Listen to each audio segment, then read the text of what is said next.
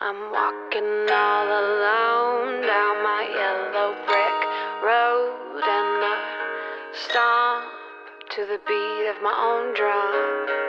I got my pockets full of dreams and they're busting at the seams going. Welcome to Stacked Keys Podcast.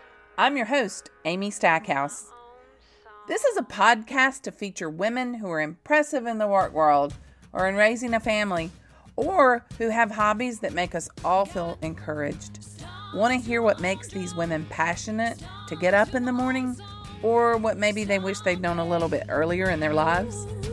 Grab your keys and stomp to your own drum.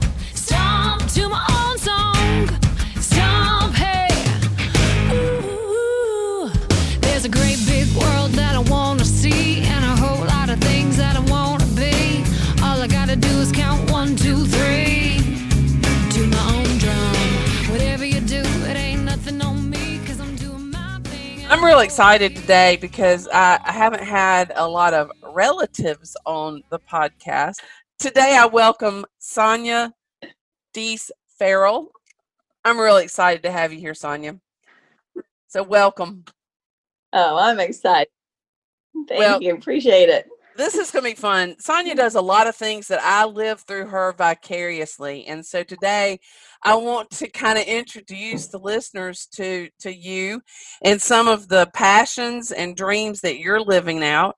But Sonya, if somebody asked you today, who who exactly is Sonya Farrell? Who are you professionally? Who are you personally? What would your answer be? Um, a crazy regular person. yeah, professionally, uh, I haven't worked like outside the home since probably I uh, owned a preschool, which was very challenging and exciting and, and most wonderful at the same time. Um, we were a Christian-based preschool, so I think the most exciting part about that was to hear when my kids became Christians. Probably the most phenomenal thing to Yeah. uh, Making an impact for sure. Um, yes, and um, you know, raising my girls and just uh, being involved with, well, our last farm we rescued horses, and I, I'm just an animal people, well, maybe kid person. I don't know about adults all the time. That's great. Oh, All right. So you guys yeah, we- have lived on a farm. You lived on a farm in Georgia, and now you have moved and completely changed who I think of you as. So let's let's start in Georgia. What were y'all doing in in Georgia and um, with the horses and that kind of kind of life? Yeah, so the last four years, um, my husband and I we bought a farm in uh, South Georgia. Well, uh, very hot. We did not know it was so hot, even though I was born and raised all over Georgia. Um, he is a veteran, and he has PTSD. So we thought, you know, what greater thing to do than get people with PTSD or any other mental health issues, anxiety, doesn't matter. Uh, what it is, or even their family members or their friends that are dealing with that along with them, and get their hands on some horses. Um, horses are very intuitive, um, just like dogs are, but I think they're a bit more just because they are, they still have more of their wild instinct than our dogs do mostly. Um, so- and they can read you like a book in an instant, and whatever you give them, they're going to give back to you Oh wow. and it's it's a, it's kind of amazing you know it, anyone that is just under some stress or whatever if you just get your hands on an animal you'll be amazed how much it will help You, you mentioned the PTSD and talk to me a little bit about that. I know that a lot mm-hmm. of people know just from what they hear on the news or it becomes kind of a catchphrase or you know whatever but but you've really dealt with that up mm. close and personal. So can you talk a little bit about that and then and then how Right. the the horse farm really helped there? Yeah, um, in the beginning, well, my husband was on uh, four deployments in our first eight years of marriage.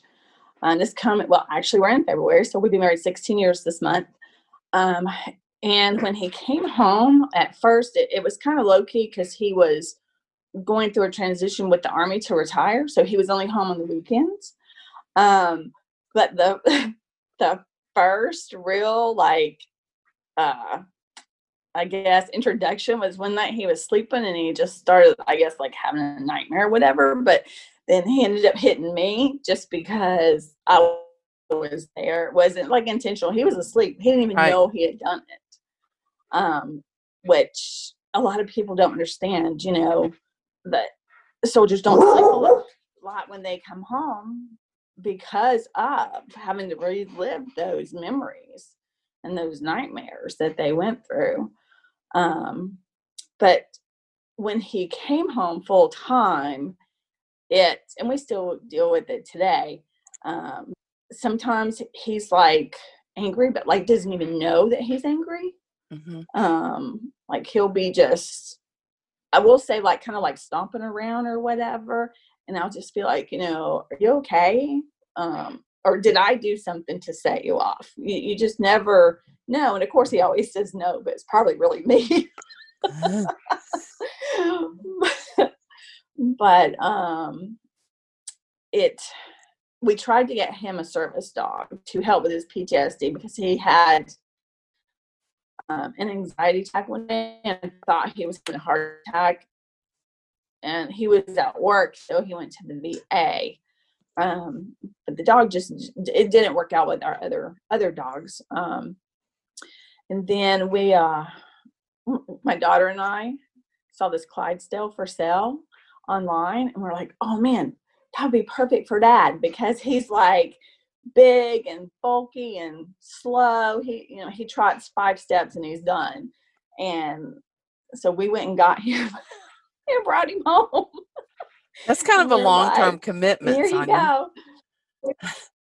I mean, that's a long term commitment. When I found out and, how long um, horses live, this is a commitment. yes. And um well part of the reason we moved is because in South Georgia it was so hot that the Clydesdale, his name is Captain Max, um, started having some breathing issues and we were like, you know, we'd rather sell our farm than sell our our pet, Oh, you know. Um, but yeah, Brian um, it- you know, he'll just go out there and brush him and just hang out with him. He hasn't rode him in a while with all the moving and and everything. Um, but yeah, he'll just go and it- it's amazing to see how he's we'll just say agitated or whatever, and then he'll come back and you know, and he's a lot calmer. Um, is not I guess not ready to be part of the family is the right words. I don't know what you would say, but like he's just more involved once he comes back from seeing his horse. yeah.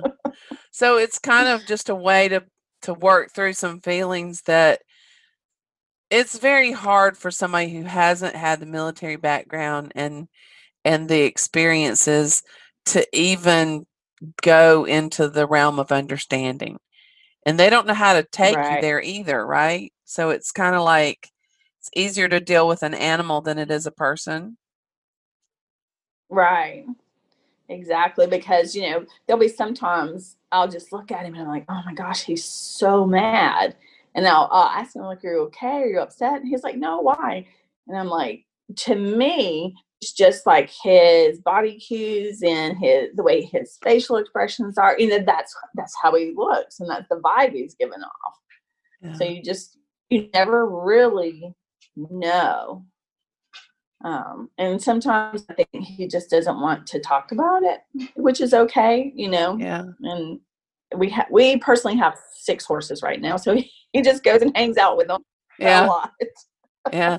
Okay. Now y'all started some programs with for some other people too. You didn't just make this about y'all and your family, but you you had some camps and some sessions and some things for other people. So how talk to me about that. Sure. Um, we did um, kids camp.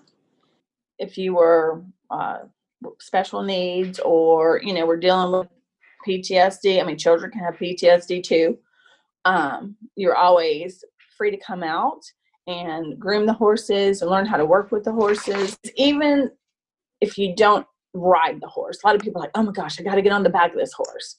That really is not the connection. The connection starts on the ground. And you getting that horse to trust you because they can sense if you're nervous, if you're scared, you know, whatever is going on. And once you get the horse to maybe maybe it's actually for us to understand the horse, not the horse to understand us. Oh, there you go. um, it, it yeah, it's it's just amazing because they, you know, if you're upset or whatever, they're kind of like, okay, I don't want you to really touch me right now, but I'll stand here with you, you know. Um, and the the kids, they, they did great. We had um, one of our kids. She uh, she had like high functioning autism, and let me tell you, I was amazed at how well like she connected with the horses and she just it was amazing you know um and the horses just a lot of times with an adult the horse is like i am so not doing what you're telling me to do and i'm just going to go you know walk over here or whatever um, and the kids would get on them and the, they the horses would just drop their head and just walk really slow It- it- they just know what's what's going on it's amazing That is. um, there's a lot of research that backs that up Yeah. too. I mean, there's a tremendous amount that's gone into that. So it's not just a you know whim that it it happens in one person, Right. one situation. exactly and, and i mean people hear it sometimes and like yeah whatever that's probably not really true but it, when you see it with your own eyes it's incredible and the reason we started um, doing things like that is during one uh, after one sorry my dog's playing with me No, Um, I hear a little squeaky toy. We got a dog in the room. yeah. After Brian came home from one of his deployments, Carmen had found it's called Saratoga Warhorse. So it's um, in New York, and I think they have a place in Aiken, South Carolina now also. And it's free. So she signed her dad up for it. And they flew him. Yeah. He's like, We're taking you to the airport. You're going to a horse program. He's like, What? I don't know about horses. Oh, that's funny. Like, it's okay. You will when you're done. oh man. So they um they fly the veterans up there and they spend a weekend. Um, they even had to put up their own round pen to work with the horse in there and um, it was all ground what we call groundwork so they never got on the horse's back and um, the ultimate goal when you're working with the horse is you rub his head when you're done and you turn around and walk away and the horse will follow you that means you've become his herd leader um, and he was so excited that he was able to accomplish that Yeah. Oh wow. while he was there yeah I mean, that's really breaking a it's nice person down uh, who has been in charge and in control. And um, I mean, Mhm. that's that's sounds like it would be very monumental um, for him and then for you Yeah. guys. All right, something else Oh, that struck yeah. me there, Sonya, that I, I have to say is that um, this the girls. I mean, Brian is not their biological dad, but they have really. I mean, to say, "Hey, guess where you're going, and this is for your benefit, and this is what's happening." So uh, that's pretty amazing to me that that they are that um, tied in and invested. So I bet that kind of thrilled your heart. Yeah. Oh yes, oh yes. It's um, actually when we moved to Ellaville, um, that's where in South Georgia where we had our other farm. We didn't tell anybody when we got there that we were a, a blended family, and it's amazing. Well, even when we moved to Clarksville in, in North Georgia, yeah, they were like, "Oh, well, Melissa and Carmen must be your daughters, and Janie must be his daughter." and we're like, "Okay." Yeah. when they found out, we're like, no, they're all mine. They're like, they couldn't believe it. But yeah, in Ellaville, it's just funny to see how people try to figure out your family dynamic. Yeah. And um yeah, they were all amazed like that the girls were not his. They Yeah, because he's very, very much involved in their lives and and has been. Yes. But um but that's like take okay, now he was military when you guys met, right? Yes, he was actually in training to go to Iraq um, when we like officially started dating. He was a recruiter when we met, and then when we officially started dating, yep, he was he was getting ready to deploy, and Wow. we got married during during that training. And our first year, we were saw each other for ten days. Yeah. Hey, that's either a way to really make one last or or not. And obviously it's Right. it's lasted. Um so did that just terrify you? I mean, a lot of times we have in our mind what we intend to do and be and you know the family we're going to have and the careers and but you just signed up for something that could be very terrifying, was it? Um, no, it, it's crazy because you know, I had been a single parent for so long, so it was like I was still a single parent because he he didn't live in the household before he left because he was in training at Fort Stewart. Um, but I got angry. I don't know why. I was just like, how can you like you know go off and go to war and be a christian and this and that and um it was it was intense. Like i tell him i'm like honey i'm so sorry. I like i wrote this bad letter and i put it in the mail to you and i'm so sorry because it's got all these questions you know like how can you be doing this? And and it wasn't like oh my gosh you left me alone. I just was in my mind trying to understand the connection between being a Christian and war. And I did start reading my Bible again, but you know, our God is, I mean, He's a God of war also. And, you know, we're just trying to do what is right to the best of our abilities. And that's what He was trying to do. And so, needless to say, I apologized a whole lot for some of the letters. Yeah, but gosh, Sonya, that is some communication. And I mean, uh, um, so was Brian pretty strong in his faith and he had already worked out those questions for himself? And so he was kind of able to work with you in that exploration, or was this something y'all had to explore together? Um, we kind of because of the communications on the first deployment, they were not like they are today.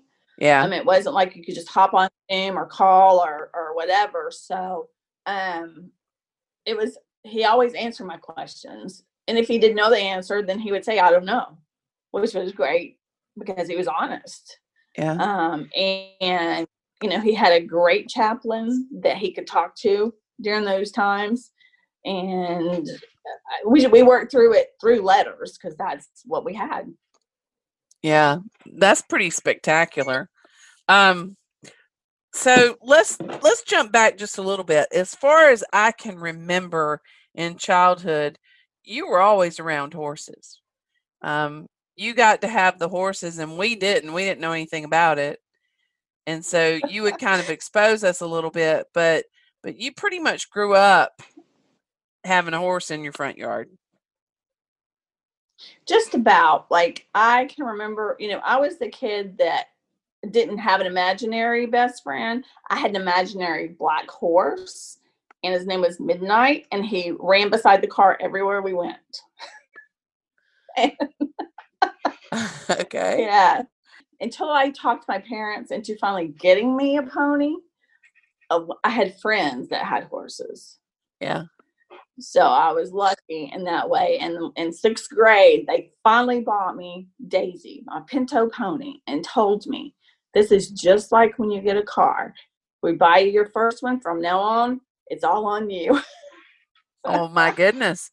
And that, like I said, when I found out how long they live, that's like a commitment for a really, really long time. So, how did you handle it as a sixth grader? Oh my gosh, it was the best thing ever.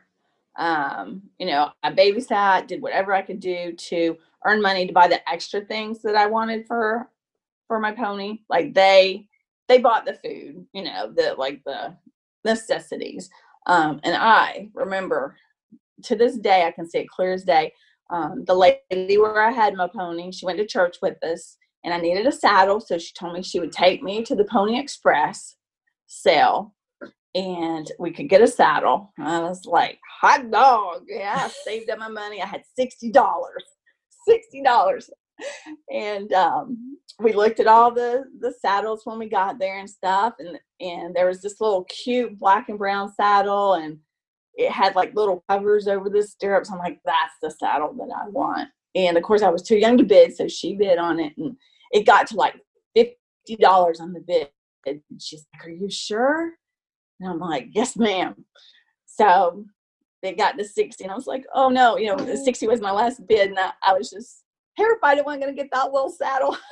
and luckily, nobody else did. and I still have that saddle today. Aw, that's sweet. That's sweet. And all you're moving, I can't believe you held on to it. So that's pretty impressive. right?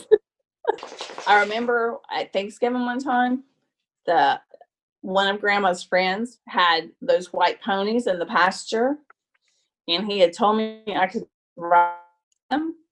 And I was like, okay, cool. And everybody's there for Thanksgiving, and uh, you and Jeff and, I know where and this me is were in the pasture, and I had to run to the house. Yeah, and I was like, do not get on this pony till I get back. And what did y'all do? Got on Got the on the pony. and you fell off. Yep. And you hurt your hand. That horse stepped on my hand. And um and Jeff standing Oh. there going, Don't tell anybody, don't tell anybody. My hand's falling off. Don't tell anybody. And I mean, and, and I know how old I was, Sonya, which is even more embarrassing because I had a ring that I got when I was 16 and I had that ring on. So I was 16. I should have known better. I was at least 16. So Well, yes. That's right. You were probably like, oh, you know, because I'm the the youngest cousin. I know. like, "Ah, She can do it. I can do it." About. yeah. Yeah. Oh my goodness. Well, but you know the thing is, I mean that was um that put us outside a lot. And so being with horses took you outside as Mhm. a kid. And and I've heard parents say you get a horse and you keep the teenager out of trouble. And um you know, do did you did you find that? I mean, your responsibilities kind of took you away from some of the things that you shouldn't have been involved in if you know at that age. So did Yeah, you find that true? Absolutely. You know, I did. I was involved in Girl Scouts. I was on swim team. Had had the horses. You know, and I I ne- I didn't have time to get in trouble. Yeah. You know, because I had practice. I had meetings, and you know, as soon as I got done with that, I mean, all I could think is like, I just need to hurry up and get to the barn. Yeah. You know, and I, and I, sometimes I was there by myself. Didn't bother me a bit. Me and my pony, and we were great together. That's good. and my girls yeah that that was one of the things that i remember growing up is my parents always had me involved in things so i always had my kids involved in things because they didn't have time to get in trouble Yeah. and yeah, and you kind of you're involved in yeah you're involved in in activities and those become your peer groups. And when they're involved like swim team and things like that you wind up really knowing who those other people are um because you're spending a lot of time together. Um so all right now you ended up one of your girls also loves horses I remember Yes. taking her horse to college. That was probably the funniest thing to me of like, you're doing what? Um, most of us are worried about, you know, the microwave or the, you know, are we going to take, you know, this cushion or that couch? And she's figuring out how to take her horse. So go down that road for me. Um, so her when she was at Berry College, we uh, borrowed a trailer. Like someone had given her a thoroughbred. Um, so we borrowed a trailer. Um, her friend at the time let us use well he drove you know used his truck got the horse there the horse was so great like he had to wait on the trailer until carmen got done with class um, so we could get him in the barn and it was awesome and then on the way home the truck broke down Oh no. Well, At least the Yes. horse wasn't there. exactly but um yeah she's had a horse at college quite a bit. So berry college is in georgia. I mean at that time we lived in uh north georgia northeast georgia so we just had to take the horse to northwest georgia you know that wasn't bad. Um and then we moved to ellaville and she ellaville georgia sorry and then she went to college in uh, Missouri at Truman State University. So she found a transport. So there's all kind of horse transport transporters out there. She found a horse transporter that would let her rent his whole trailer. So the front part of the trailer, we packed all her stuff. The back part of the trailer contained her horse. All right. So why? Why is it that important to take a horse with you? What did it mean to her? I mean, she was was she on the the team, the equestrian team, and things like that, or was it just She- this was her passion?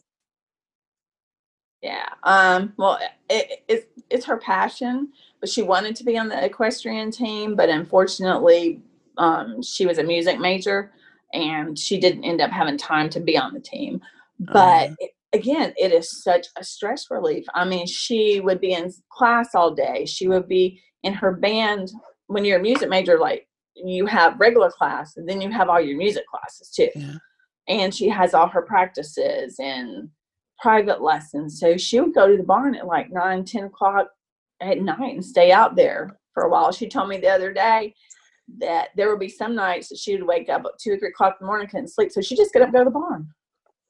And if she hadn't had him there, I think she would have really just been totally stressed out with college. Yeah.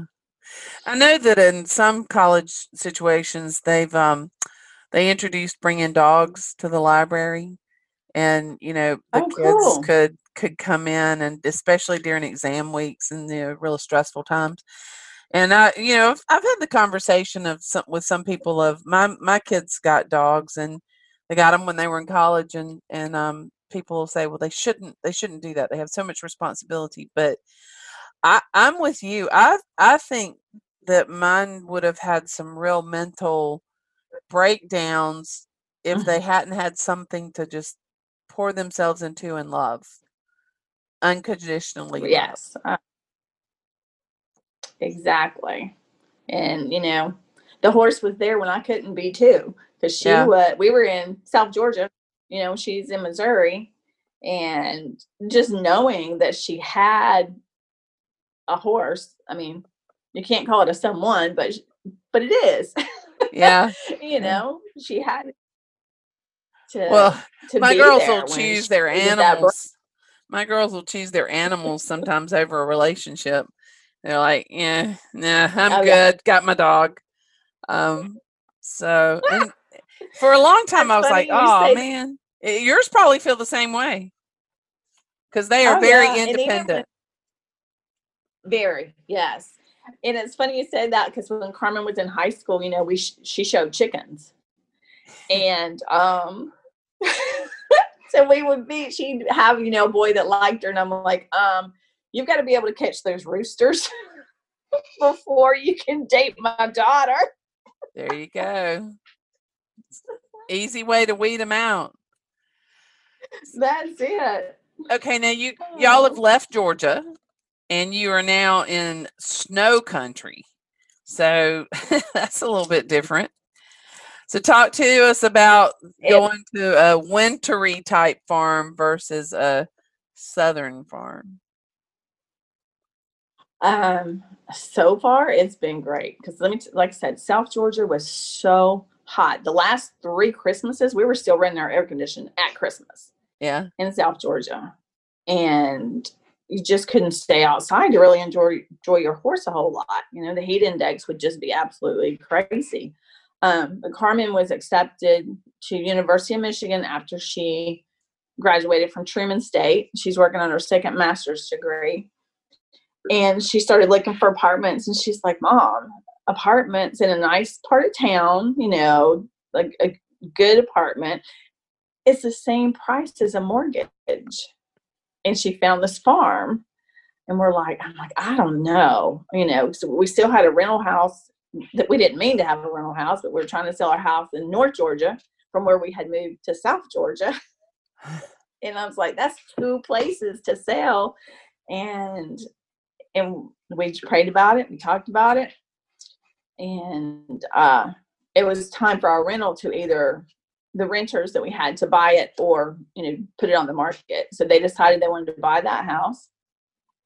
We took a weekend, came to Michigan, looked at this place, and we're like, all right, we'll give it a try. I said, if it's supposed to be God, we'll put everything in order. So the North Georgia house sold. We put our farm on the market in South Georgia, sold in four days. And That's Brian astounding. came here to work. Yes. And uh, Carmen and I packed everything. We got a transport for the horses. Um, do you see those big semis on the road, like pulling those horse trailers? That's what we rented. We had 10 horses to bring. Oh, my word. Us. Yes, because we had, you know, our rescues and we hadn't found homes for the ones that were ready to go. Um, so we just brought them with us. And we found some amazing homes for the ones that were ready. And in Georgia, I just don't think they we would still have them, you know. Um, but the weather, like today, there's snow. I was this morning got up and I had to um, plow our racetrack. We have a racetrack on our farm. Um, so, I love that. And then I took care. Of, yeah, it's pretty cool. Um, the racers that are here do the buggy racing and or the cart racing, whatever you want to call it. They have standard standardbreds. Yeah. You know, it's it's pretty cool. I mean, I've seen it on TV before, but it is amazing how those horses move when they're on that track. It's just incredible. So, you know, you our horses are riding horses, so they're different. Yeah. So, do you have a? um Is this just where they practice, or do you have to host events? Is this kind of like? is it like swim meets where the horses come and you have different heats and everything for the horses? How does that? Are y'all just a practice field or what?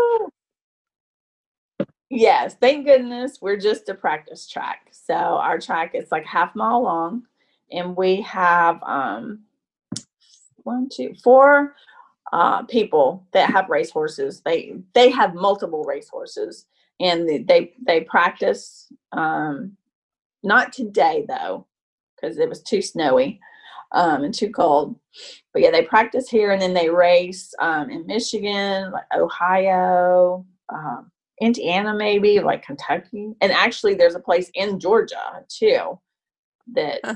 um, standardbreds can go. I don't know if they race there though, but um, I have come to the conclusion that if someone had told me maybe a while ago that you could like stay in your jammies all day and just put on your snow pants and your boots and your jacket and your hat and go outside and do chores. We might have moved a while ago. That's funny. Well, but that is a real different lifestyle. Did you have any clue when you look at your life right now of this is what you would be doing? No, not at all. Um, and and even here we hope to you know have programs for veterans and you know people with dealing with mental illness or their friends families.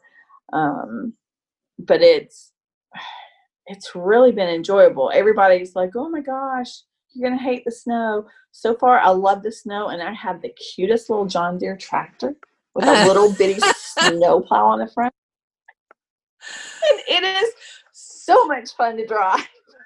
That's hilarious. Yeah.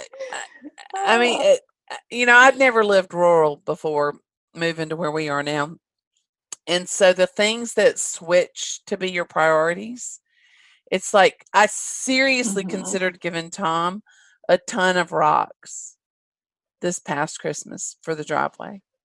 And it's like Right. that doesn't sound like a great Christmas gift until where you live. Oh yeah. I mean, I can remember with Tori not allowing her to pick up rocks. I, the thing is, I said if someone paid for those rocks, you you have to leave it. You can't pick it up and take it with you. Well, I didn't know how really kind I was being because I just didn't I just I was trying to limit the number of rocks that came home with her, but um, but now that we have to buy the rocks and and do the driveway, man. Mhm. it should be a law you don't pick up rocks unless they belong to you. But uh, Right. Exactly. but it's funny the yeah. things you learn. Christmas. Yeah. This Christmas, Brian and I exactly. We didn't.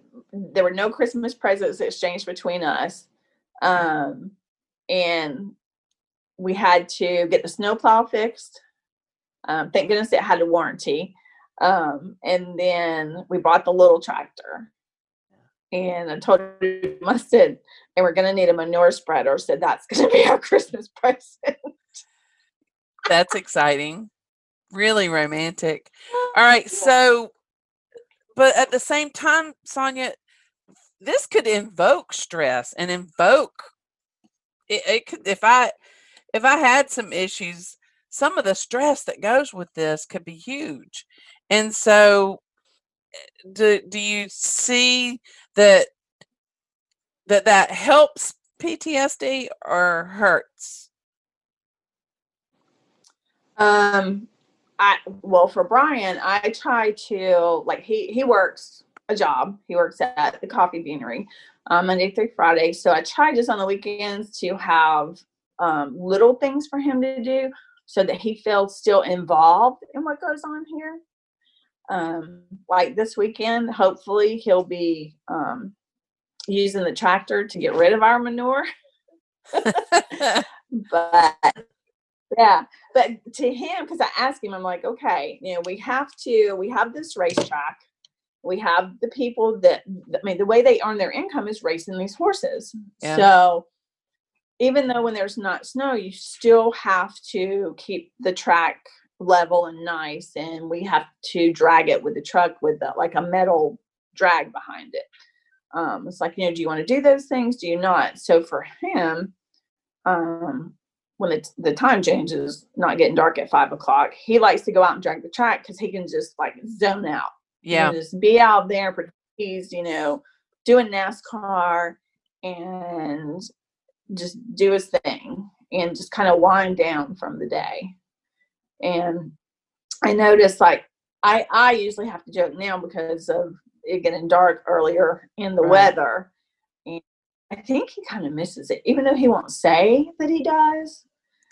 That he does, because he told um, Carmen's fiance that one of his favorite things was dragging the track. Yeah, I can see that. Oh. Tom loves doing that. He Yeah, loves doing the driveway. Yeah. Yeah, the same thing with the tractor. He can just get on the tractor and just do his do his thing and not have to think about anything if he doesn't want to. You Yeah. know. Um, but in the beginning, it was a little stressful here. Um, one reason the owner we had to give him a certain amount of days to move all his stuff, and having two people that on one property is just not a good idea. that have lived there. Um, but the other day I noticed, I don't know what was going. Oh, things kept breaking. Like the one of the hot water heaters in one of the barns broke, and then the water froze, and then some other things happened, and I was just like, oh my god, I was really getting upset, and I, I don't know what if I picked up something and read it, or maybe I saw something on Facebook. I'm like, oh my gosh, I'm like that devil's trying to steal my joy. So even though all these things were going wrong, I'm like, you know what? It's a hot water heater. We'll just get a new one, you know, and it, it's it'll be okay. It's like, and it's just dirt. If we mess up the track, it's just dirt. Because I was stressing about that for a while. You know, you don't want to make it where the the racers can't practice, and it's just dirt. We'll fix it. Everything on this farm, if anything happens, we'll fix it. If we can't fix it, we'll call somebody.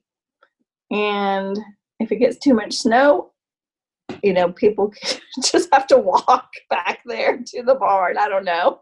yeah. Wow. That's a great Oh. attitude. But that and that was something I was kind of thinking of.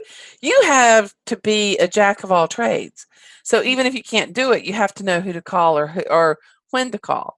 And that can be debilitating. And but you have you know, you've you've been a single mom, you've raised three girls, very independent girls and successful.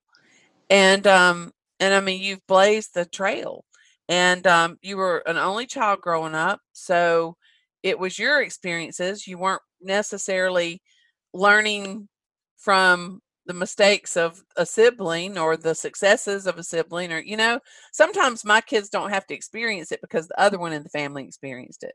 And so you you've just kind of had all of it and blended. So how do you think that your upbringing your parenting has kind of led you to today? Um, when when I was growing up,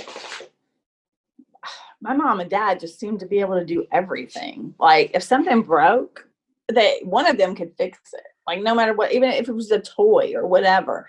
You know, my dad, he always said that he was a jack of all trades, a master of none. And you know, and he showed me a lot. You know, my parents were involved with me when I was growing up. And oh, they they taught me so much. We don't even think about it in the moment. But later, you know, my girls are like, "Mom, how did you learn to do that?" I'm like, "Um, your grandpa, your grandma, you know, or or even our, our grandma, Grandma Mac, yeah you know." I stayed with her a a lot during the summer times, and you just it was awesome. You know, we I did have some foster brothers and sisters growing up, um, here and there. But that. they weren't yeah we had um one two three like i mean they were at different times.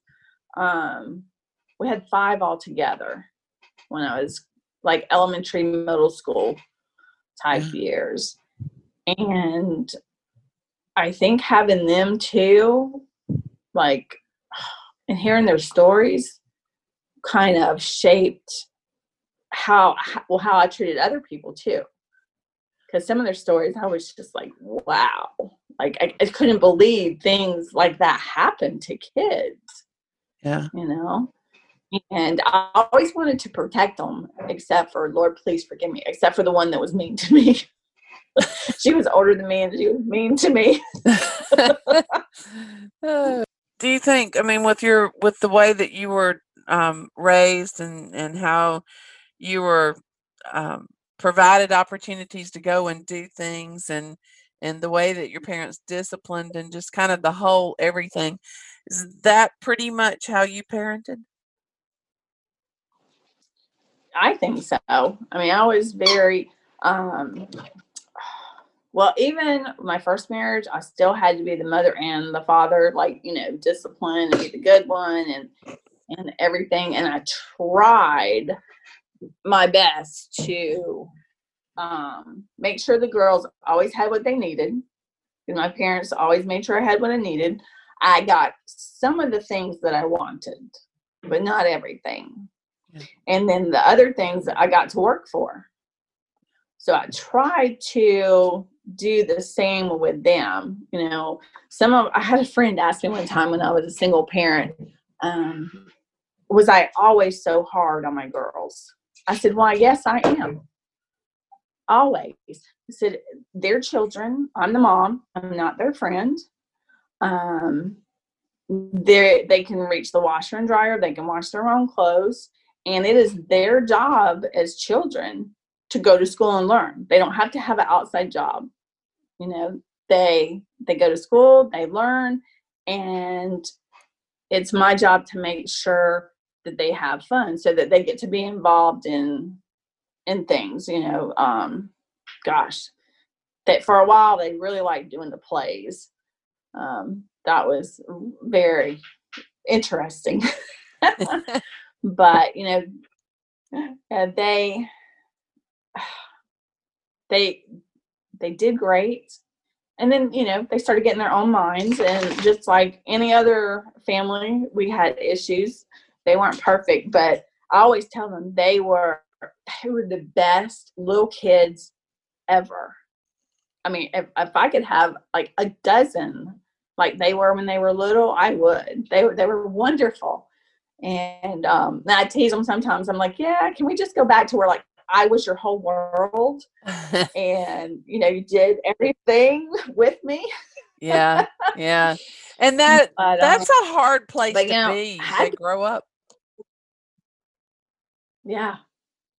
And I, I- had to be hard on them because uh my first ex-husband, they he we left because he got into drugs and selling drugs and things like that. And I told him, I said, I'm not losing my kids for you or anybody else. Yeah. And we lived in Florida at the time and I called my mom and our Aunt Bonnie and they my car broke, of course. So they had to come aunt well mom my mom and uncle johnny came and got, got us and we packed what we could fit into the station wagon and the truck. And left came back to georgia. And i i don't know. Sometimes maybe i have too much of that mother lioness in me. But I don't know, you know Sonya. we- I mean, you're talking about a really hard decision you had to make, and it and it could have cost you everything if you didn't make it. So I mean exactly that's and and it's tough, but when you look at you know at the moment you couldn't know where you are today. So you had to correct just go with what you knew was right. Yep. Mm. And you know, and you look back on your life and people are like, you know, talk about regrets. And I'm like, I- I don't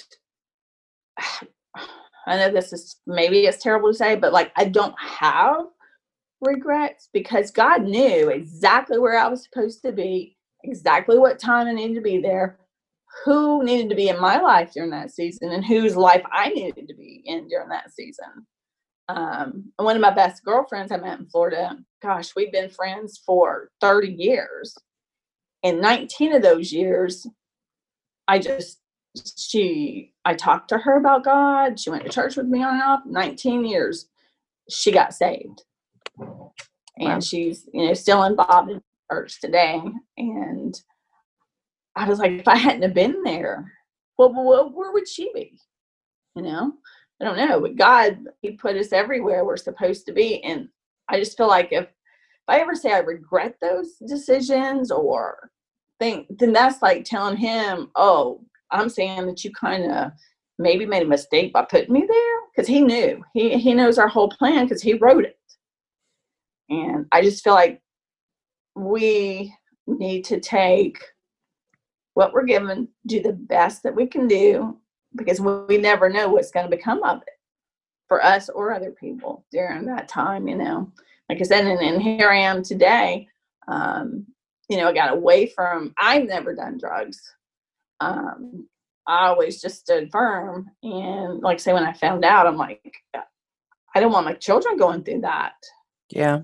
and you know and, and and we did have to leave my horse and their pony and Oh. their dogs you know um but it it makes you strong it also makes your heart hardened a bit Yeah. during those times um that's one thing too that Brian and I, when we started dating, I told him, I'm like, I've been through a lot and I don't trust easily. Um, and my kids come first, no matter what, you know, they're most important. And I had somebody tell me one day that the, before I met Brian that the reason I didn't have a man is because I put my kids first. And I told him, I'm like, well, you know what? I'll never date you. Yeah. Well, you just fell off the list. Um, but you know, that's you know, a lot of people don't do that, Sonya. They go, Well, I'm important. I gotta have me time. I've got to it's got to be equal and fair and and all all of those things. Um, you don't sound like you have that attitude. But yet you have plenty of time right now of your own, but yet they're still involved Mhm. with you. I mean, you moved for a kid. Yeah. Yeah. Um, Carmen, th- this particular property, one reason we liked it so much, even though we looked at others, um, we looked at others that were way more beautiful.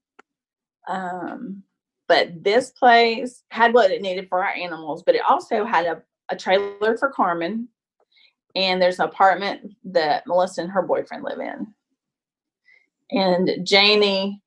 yeah, uh, poor in her Janie. Where's in- Janie? yeah. So she lives in her cabin in North Georgia right now, but she hopes to move up here by the end of the year. Um, but she she probably get her own own place. Yeah, Unless Melissa and her boyfriend move out, then Janie can move in that apartment. yeah. Um, but, but yeah, I mean, and that was the deal when we decided to try to get this place. The deal with Carmen and her fiance is that they have to live here until we die. Yeah. Yeah, because I mean that's the here we have all this to take care of, but you know, y'all kind of need to to be there to help out. Um, right. not just be left on your own with it. But but I mean you've made a lot of decisions, um, it sounds like as a family. Yes. Yeah, we um definitely talked to everybody in the family before we put the uh what do you call it? Like the contract on this place. Yeah. Um because I wasn't just going to up and leave and not be near my girls. Um Carmen had graduated from Truman University and she's like, "You know, I'm probably really not to move to Ellaville, Georgia." Um, she said, I don't know where. yeah. She's like, I really don't know where I'm to end up. She's, you know, there's not a lot of opportunity for what she wants to do um, down there. And, and she said she wanted to go to Michigan State. I'm like, well, do you think you're going to settle around that area? And she's like, well, maybe. I'm like, okay. And then Melissa was like, well, if y'all move, I want to go. I'm like, okay. All right. So we just put things in motion and here we are. Yeah, that's great. All right, what would you tell a family? Um, ha, what kind of advice would you throw out there for a family who is uh, just trying to make it together? And and with that, with thinking that, you know, there's so there was so much when ours were coming along of helicopter mom. Do, don't be a helicopter parent. Don't don't you know give them all this latitude and do all. that. But you're on the flip side of growing them up and they're in young adulthood and have somewhat independence. So what would your advice be? What would you tell that family or parent or mom? Always be the parent. Like once they're grown and they're on their own, paying their own bills, then you can be their friend. They need their parent, mom, dad, when they're grown up. They need discipline and they need structure. Children beg for structure and communicate, you know? So I know sometimes our family hasn't always been the best at communicating, but even, and these days you don't even have to do it face to face. Hey, you can send them a text, Yeah. you know? Or a meme. Uh, a meme says a thousand words. right yeah but just it, you know maybe because the way i was brought up because my parents were always involved with what i was doing you know and they never like well they always seem to, to enjoy it they always seem to enjoy doing things with me when i was growing up that would make me a better person And I try to do that with my kids. You know, they I tried to be at all their soccer games, you know, the band concerts. You just try to be there for everybody. You know, I know with COVID and stuff, it's a little different these days. Um, but if, if there concerts on Zoom, make it, be there. You know, even in with us being a military family, I mean that you know, Brian and his soldiers just being there for each other because they, they're they're a family. You know, just like a biological family. And always ask, "Are you okay?" You know, because um, you know my middle daughter, you know, tried to kill herself, and we we didn't live close. She was like four hours away at that time, but just be there. Even you know, we thank God she she's okay. And now, you know, I'll see her and I'll be like, "You okay?" Those three words can save life. Yeah. Wow. If you don't mind, can we talk a little bit about that because um, mental Yeah. health is something that people shy away from and and um and there's sometimes shame involved and and um and I noticed right when she was going through that you you were talking to people and you were you were saying some of the things that just don't get said.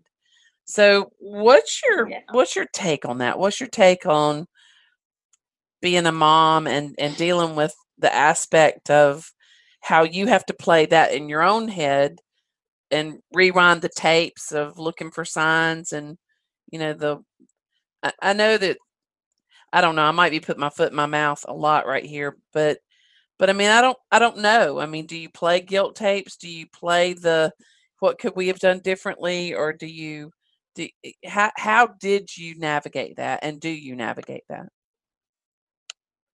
Um, a lot of prayer. Like I didn't see Melissa a lot um, because she did live four hours away. When I would talk to her on the phone, you know, she seemed okay. You know, I, I did not know um, r- anything really what was going on in her relationship. She was married um, to her girlfriend at that time, and the girlfriend once when it happened and I got there, like she's like, "Oh, I guess I should have told y'all like a year ago Melissa was having trouble." And I was just like, "Yeah, you should." But I tell you what I did when when I got the call, um we were on Brian and I were on the way back from the airport dropping off one of our exchange students. And we were still, uh, gosh, two and a half hours away from home. Um, so I just went on Facebook and I was like, you know, I, I need prayers and God knows what it is right now. And I just prayed. I'm like, when I get there, because that was going to take me two and a half hours to get home, grab my clothes. And, and I just grabbed enough clothes, you know, like for a day or two, because I could wash them in the washing machine, um, and get back and drive four hours um, to her and I just prayed the whole time. I'm like, Lord, do not let me be angry. Do not let me place blame because it's nobody's fault but her. She made that decision. No matter what she was going through, she could have talked to somebody. You know, she she's got two other sisters. She she's got me. She's got had you know she's got friends. She could have said something to somebody. Um, but she was really good at hiding it. Like I say, I had no clue, really. Um, and I got to the hospital and I could just feel all the prayers. I I can't even describe how I felt. Um, but I was just clothed in those prayers and I did not place blame on her her her wife at the time. Um, it was just very I don't know. Janie, my oldest daughter, she's like, Mom, I can't believe you're so calm. I'm like, Well, it's only because I got all these prayers. Yeah. and, and and it's not it's not funny, but it it's it was just amazing. And I know that sounds weird to say, but it was. I mean, I just felt God was there. He oh, I'm so sorry. All right. Got a um, dog. He was, yeah, you know, he was there through the whole thing. Now, what I did get mad about and upset about, and it still makes me angry to this day, is the hospital has no resources. They're like, they would just be, oh, she's going to be fine, whatever. But there was nobody to talk to about the situation. There was nothing. We were just in the waiting room by ourselves. Oh, wow. And I'm like, oh my gosh, my child almost died, and there is nothing, Wow. nothing. And it just really, I, I just couldn't believe it. So last year at this time, we were actually getting ready with our church to have what we call soup night. Um, but because of COVID, we had to cancel.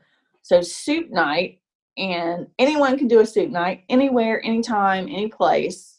Um, we were going to make soup. Um, you come, anybody dealing with any type of mental illness, it's free. Like I say, it was going to be at our church, and you come. Was going to do it on a Friday night, so in case somebody needed to just sit there all night long, we were there for them. Um, so you just have soup together. You you talk if you want to talk. If you don't want to talk, that's okay. You just need us to sit with you for however long. We just sit with you. And we were going to, you know, have resources there, you know, uh, to give them. And the long term plan was to also get like um, maybe some therapists to come. So if someone Yeah. really needed help, that we would have someone there. Yeah. Um, but yeah, it, it got canceled, but um, soup night one day will happen. we were going to do it once a month to start, to Yeah. start with. Um, Well, but just the talking is such a huge, huge yes, piece of kind of sorting through what's in your mind and it not becoming a bigger demon um, than than it needs to be. Yeah. So Brian and I went to a class. Um, I cannot remember the fellow's name, but he's uh, retired military, and he uh, puts on classes to help you see when someone's in trouble, to help you recognize the signs of suicide.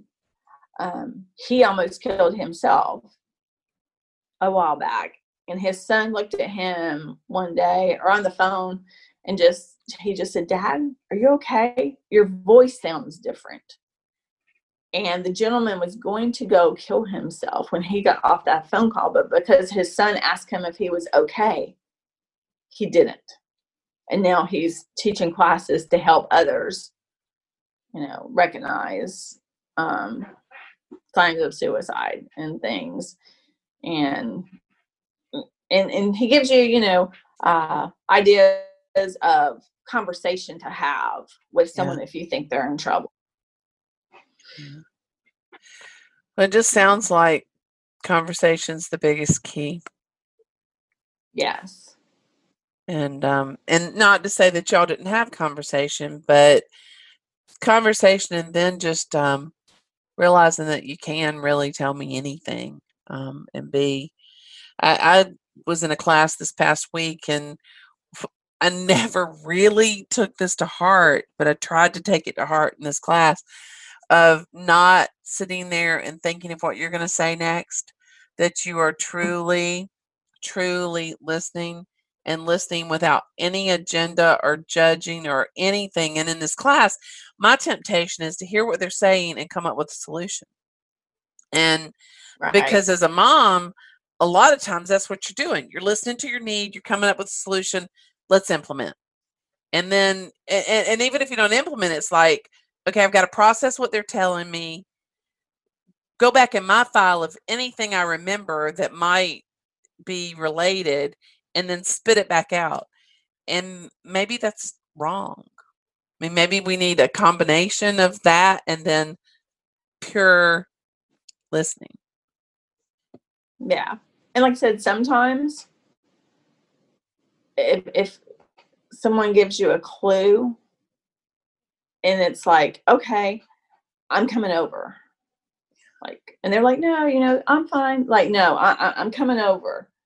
You know, if if anybody you know ever just acts weird, maybe sometimes. Yeah. Um, not saying if they're just being silly or whatever, but you know, um, and so, but some people are chameleons, and you can't really tell what's going on.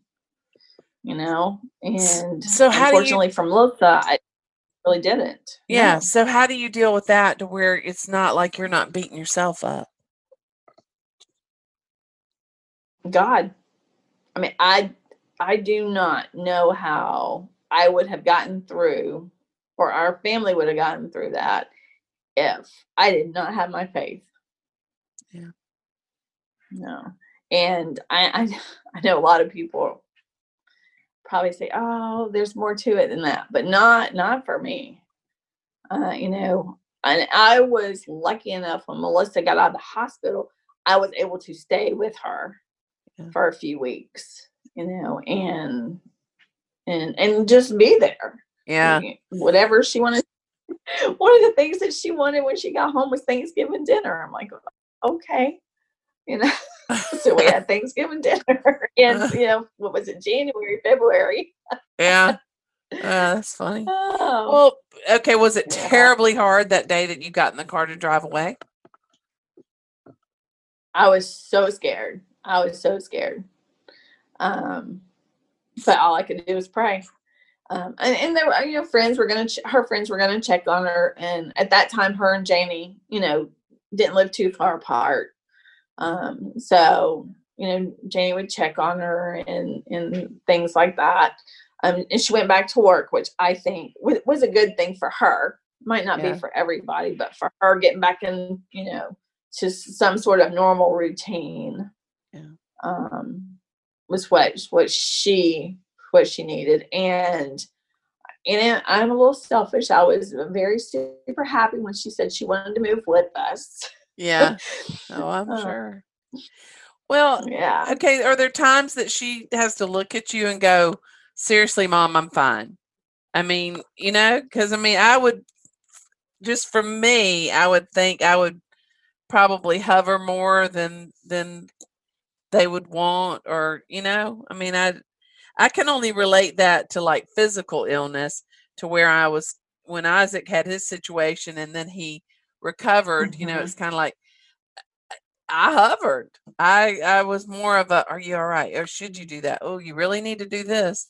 You know, and then when he got married and you had to say, okay, I need to tell you all that happened so that, you know, he, uh, Isaac, uh, listeners probably a, a lot of them know, but he had a heart attack at 13. And then, you know, you go through that process of, here are the signs when I think he's getting sick again. Here's the signs, you know, that happen. And so it's kind of like, to me, that's all I can relate to it. But did you find some of that or do you find some of that? Um, in my mind, but because at that time we lived like four hours apart, um, I all I could do was call her and ask her how she was doing. Um, but the shifts she worked at that time, there was only like a small amount of time during the day that I could talk with her because she had to sleep. She Right. she went to work at like three in the afternoon and worked till like midnight or whatever it was and so i think that kept me from like hovering just because i couldn't. Um and I, I worried a lot about her but even she lives down the driveway and i still don't see her very much compared to the other Yeah. two. Um she's she's more of a loner Yeah. than they are. Um so but but in the beginning you know i did call her every day. Now i'm lucky if i see her once a week Yeah. and yeah. and I did have a conversation with with her boyfriend um that lives with her and I just told him I'm like, you know, if I hope if you want to be a part of this family that if you see something happening, you will tell us. I said she never has to know that we had the conversation or whatever, but you know, we're we're her family and we love her and we want to help her if there is ever something going on. Yeah. yeah. Um, you know, whether he would tell me or not, I I don't know, but at least he knows yeah. that we're concerned if something you know were to happen. But Mm. she she seems happier than she was before. Um, you know, she. I- I just say, "Are you okay?" And she Yeah. says, "Yeah, mom, I'm fine." Yeah. So you And just go back to those words. Yeah. Well, Yeah. Sonya, you seem to be very much in control of your um, parenting and letting them live their lives, and that that's a tough, tough aspect to to master. Um, and I know you had some of that, you know, with with your mom and and dad, but um, but life hadn't always been incredibly fair to you either. And so I don't know if you want to talk about some of this, but sometimes people are very alone and and you've lost both parents. And so how do you kind of reground yourself back to family because it's always been very very important to you.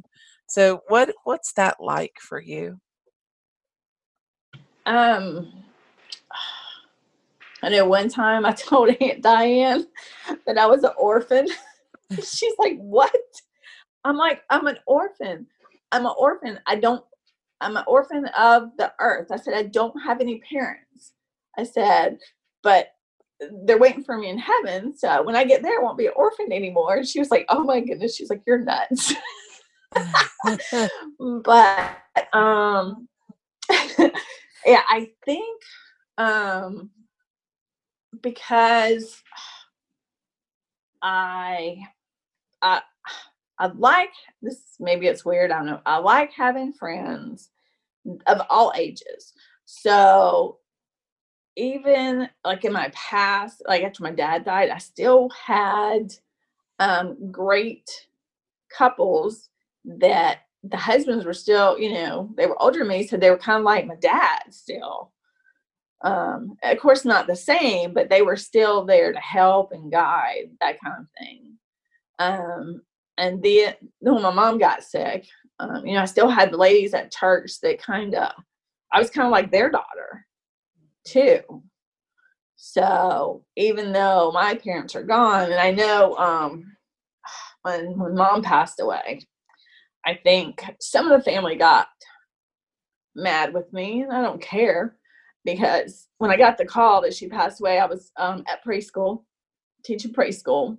So, you know, I had my cry in the hallway, then went back in class and told them that um, my mom had passed away, and it was the greatest Christmas gift that she could ever get because she was going to spend Christmas with Jesus and um i i was just at peace. Like i i wasn't upset that she passed. It was just so exciting now that she was with jesus and you know she had her memories or she wasn't sick anymore. Yeah. and you know some of the family I, just i wasn't sad. I was just excited. I was happy that she was okay. Yeah. you know i i, I don't think some of them like that I, I I don't really have any words to come back with because it's like your faith is so strong and I know that it, you have worked it out, you know, and and I am um I'm in awe. I, I'm in awe of of your faith and the strength and um there are just a couple of threads that seem to go through you and it's the the strength of of being resilient and independent it's the strength of um, communication and then you know you you have got your parents poured into you and you're pouring that right back out and having community community sounds to be incredibly huge to you so, It, it, it is. Um, and, you know, on our farm, um, well, we have 40 acres here. Um, and there's way more stalls for horses than we have land to have them because this was a race farm and those horses don't go out to pasture very much. uh, and we had said okay we're only going to have people this this many horses is how, how many we're having. And a group of girls came uh two days ago. Oh my goodness their energy I, I couldn't say no i couldn't say look we can only take three horses but you have seven altogether in their little friend group and i i don't even know them yet and oh my gosh I love them. I am so excited for them to be here. And needless to say, their whole all the seven horses are coming. Sonya can't say no Oh, yeah. And you know, they they asked me um like what you know what we plan to do with the farm. And of course, you know, we plan to to keep our racers. You know, we we want to to make sure that hopefully this COVID will allow whatever's going to happen allow them to you know start earning a living again and we want to to be a part of that but i told them that you know our goal is to work with an organization that's called CANTER michigan that rescues um, they take off track thoroughbreds and then they rehab them and find them homes so we apply to be Oh, a foster home for the horses. And then along with that we do want to start you know a program for the uh, PTSD, mental illness, or whatever you want to call it, that you know people to come out and um, help take care of those horses. Yeah yeah. Because those horses, you know, need need they need love just as much as the people that come and see them need love and understanding. so there's definitely mutual benefit there um, from Yeah. horse to human and human to horse um, have you been involved in looking for any grants or things like that um, to facilitate that program not i'm not very good at that i'm not very computer you know savvy or whatever. Um and we actually we just got to this farm in august and we couldn't start working on anything till october till after the other owner the old owner left. Yeah. So it's kind of just been a whirlwind of oh my gosh we've got to do certain things before winter gets here. Right. so hopefully Did you have a when the- checklist? spring- Did you have a checklist for that? Because you didn't know what winter Sorta. was. Well, we knew we needed a snowplow and we knew we needed a tractor. Because our other farm, we didn't have a tractor. We just called the guy down the road when we needed help. Um, so that we knew there were certain things. And um, so, yeah, we kind of did have a, have a checklist. And then once um, we realized that we needed either like an ATV to help haul stuff, you know, to the horses um, and have a little snowplow um, then we just ended up getting that cute little tractor instead. That's so cool because it's got a cab with heat. Yeah, there you go. you need to come drive my tractor. That's funny. um, yeah, so I think the summertime is actually going to be, you know, a lot more laid back than the winter. Yeah. I and imagine. then we, I bet there's yeah. a lot you have to do during that season. Yeah. A lot of the repair work and things that I mean, I just can't even imagine. Wow. uh, Well, you're something Mm. else. I um I am really I- I am in awe. I mean, I follow you and I look at your your Facebook and I'm like, God, she is just a constant go. And and there is a can-do attitude about you of you need to build it, you build it. You need to fix that chicken coop, Mhm. you're going to figure out how to do it. And, um and that to me is very inspirational um for a woman to just go now I don't have to wait for somebody else to figure out or tell me what to do. So I like that. it. Yeah. Thanks. And then you, the girls and I can come build you a coop because when we showed those chickens, we ended up with like 68 show chickens in our basement when we lived in the city. Oh my god. I am fighting the idea to have chickens or goats. I wanted to make like goat soap and like have um or goat cheese. Uh-huh. We're like that's we eat so much goat cheese and I'm like we need to start making it. Well, then I found out you have to like keep the goats and lactate. You have to like have a pregnant goat. I'm like, nah, I'm good. Never mind. We'll we'll find other sources. So Yeah. See, so you should do chickens. You don't need a rooster to have eggs. So get get some chickens. Yeah, but then we've got coyotes and all that good stuff. And you know, I have eight dogs because each kid has two. And a lot of times they're here. Becca's has Becca's got hers in Georgia, but they come here when she's got, you know, something she's got to do. Um so yeah, Right. I'm I'm good. And Tori, you know, gets the the dog that's almost horse size. So um, I have about as much as I can handle from for today. We'll see. I won't say never. So, well, Oh. Sonya, we've gone all over the place. Is there something that we haven't talked about that you want to make sure to make mention of? Oh, well, maybe one thing. Um, and this is like just because talking about, you know, our, our parents. Um, if you have vintage people in your life, um, talk to them, get to know them.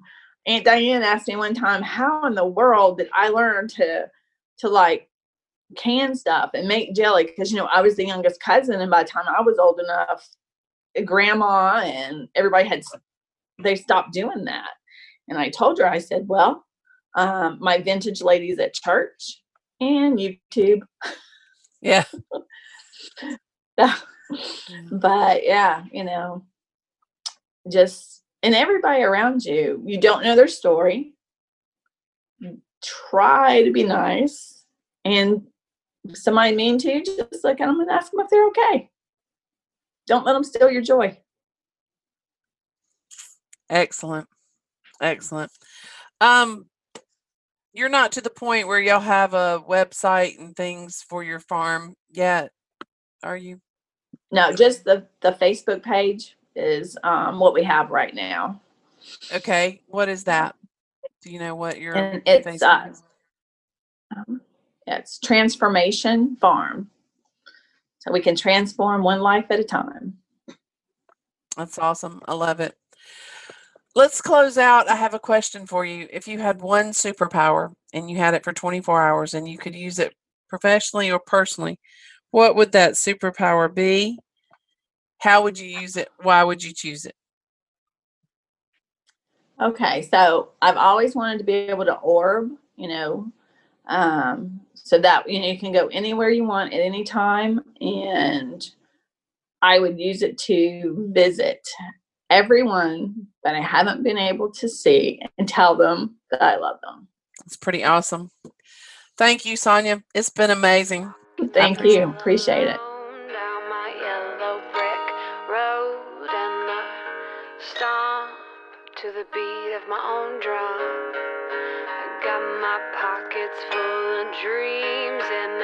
at the seams, going boom, boom, boom. To my Find Stacked Keys podcast on Spotify, SoundCloud, and iTunes, or anywhere you get your favorite podcast listen. You'll laugh out loud, you'll cry a little, you'll find yourself encouraged.